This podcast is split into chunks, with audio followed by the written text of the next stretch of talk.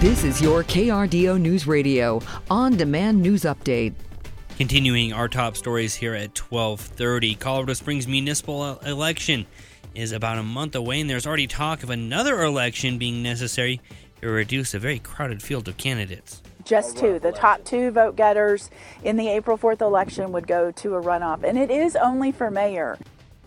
That is City Clerk Sarah Johnson saying a May 16th runoff election would happen if none of the current candidates get more than 50% of the vote in April for that April 4th election. There are 12 candidates running to replace John Suthers, who is currently term limited. Yesterday was the deadline for a group seeking to revert the city to of Pueblo back to the city manager style of government as that group is trying to trigger a special election this summer.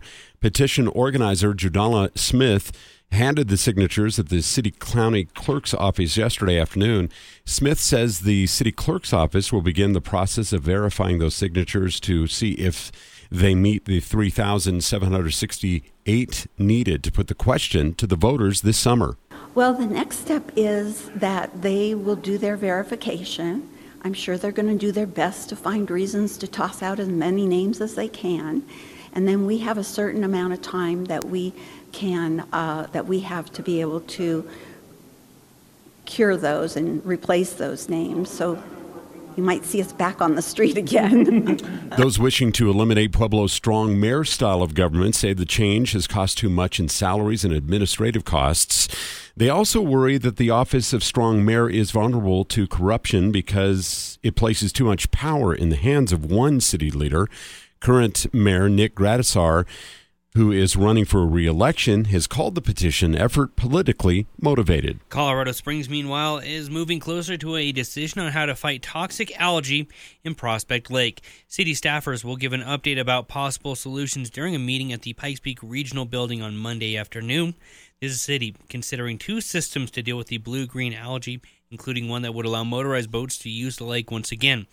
These systems have different costs and estimates for each will be presented during that meeting, which is set for again Monday evening at 5:30.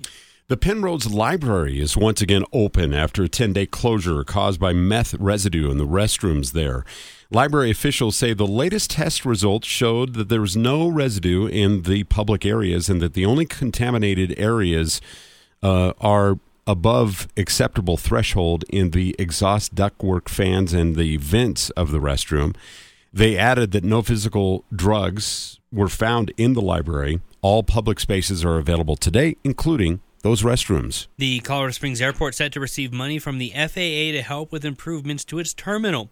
The airport will be getting $6 million as a part of a program to help with the infrastructure improvements across the U.S. airports. Officials say that the money will go to a variety of upgrades locally, along with the terminal concourse. That will include passenger waiting areas, restrooms, ceiling and windows, flooring, and elevators throughout the building.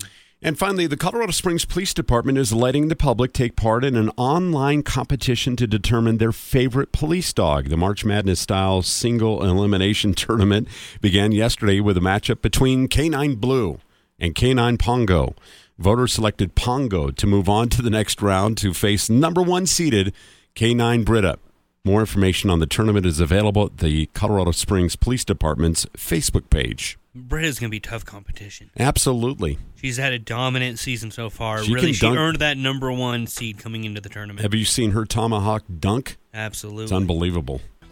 Chilly temperatures out your door today. 38 going to be our high in the Springs, 42 over in Pueblo. So we do stay below average. The good news that storm missed to our south. That's going to allow for more sunshine today, and winds they're calmer than they have been. There's gusty conditions at times, but it's a better day than the last few days out there today. By Friday into Saturday, 40s, 50s will make a return, and for Sunday, we dip into those 50s and 60s. So, got a beautiful weekend headed our way. From the Storm Tracker 13 Weather Center, I'm meteorologist Joe Rook.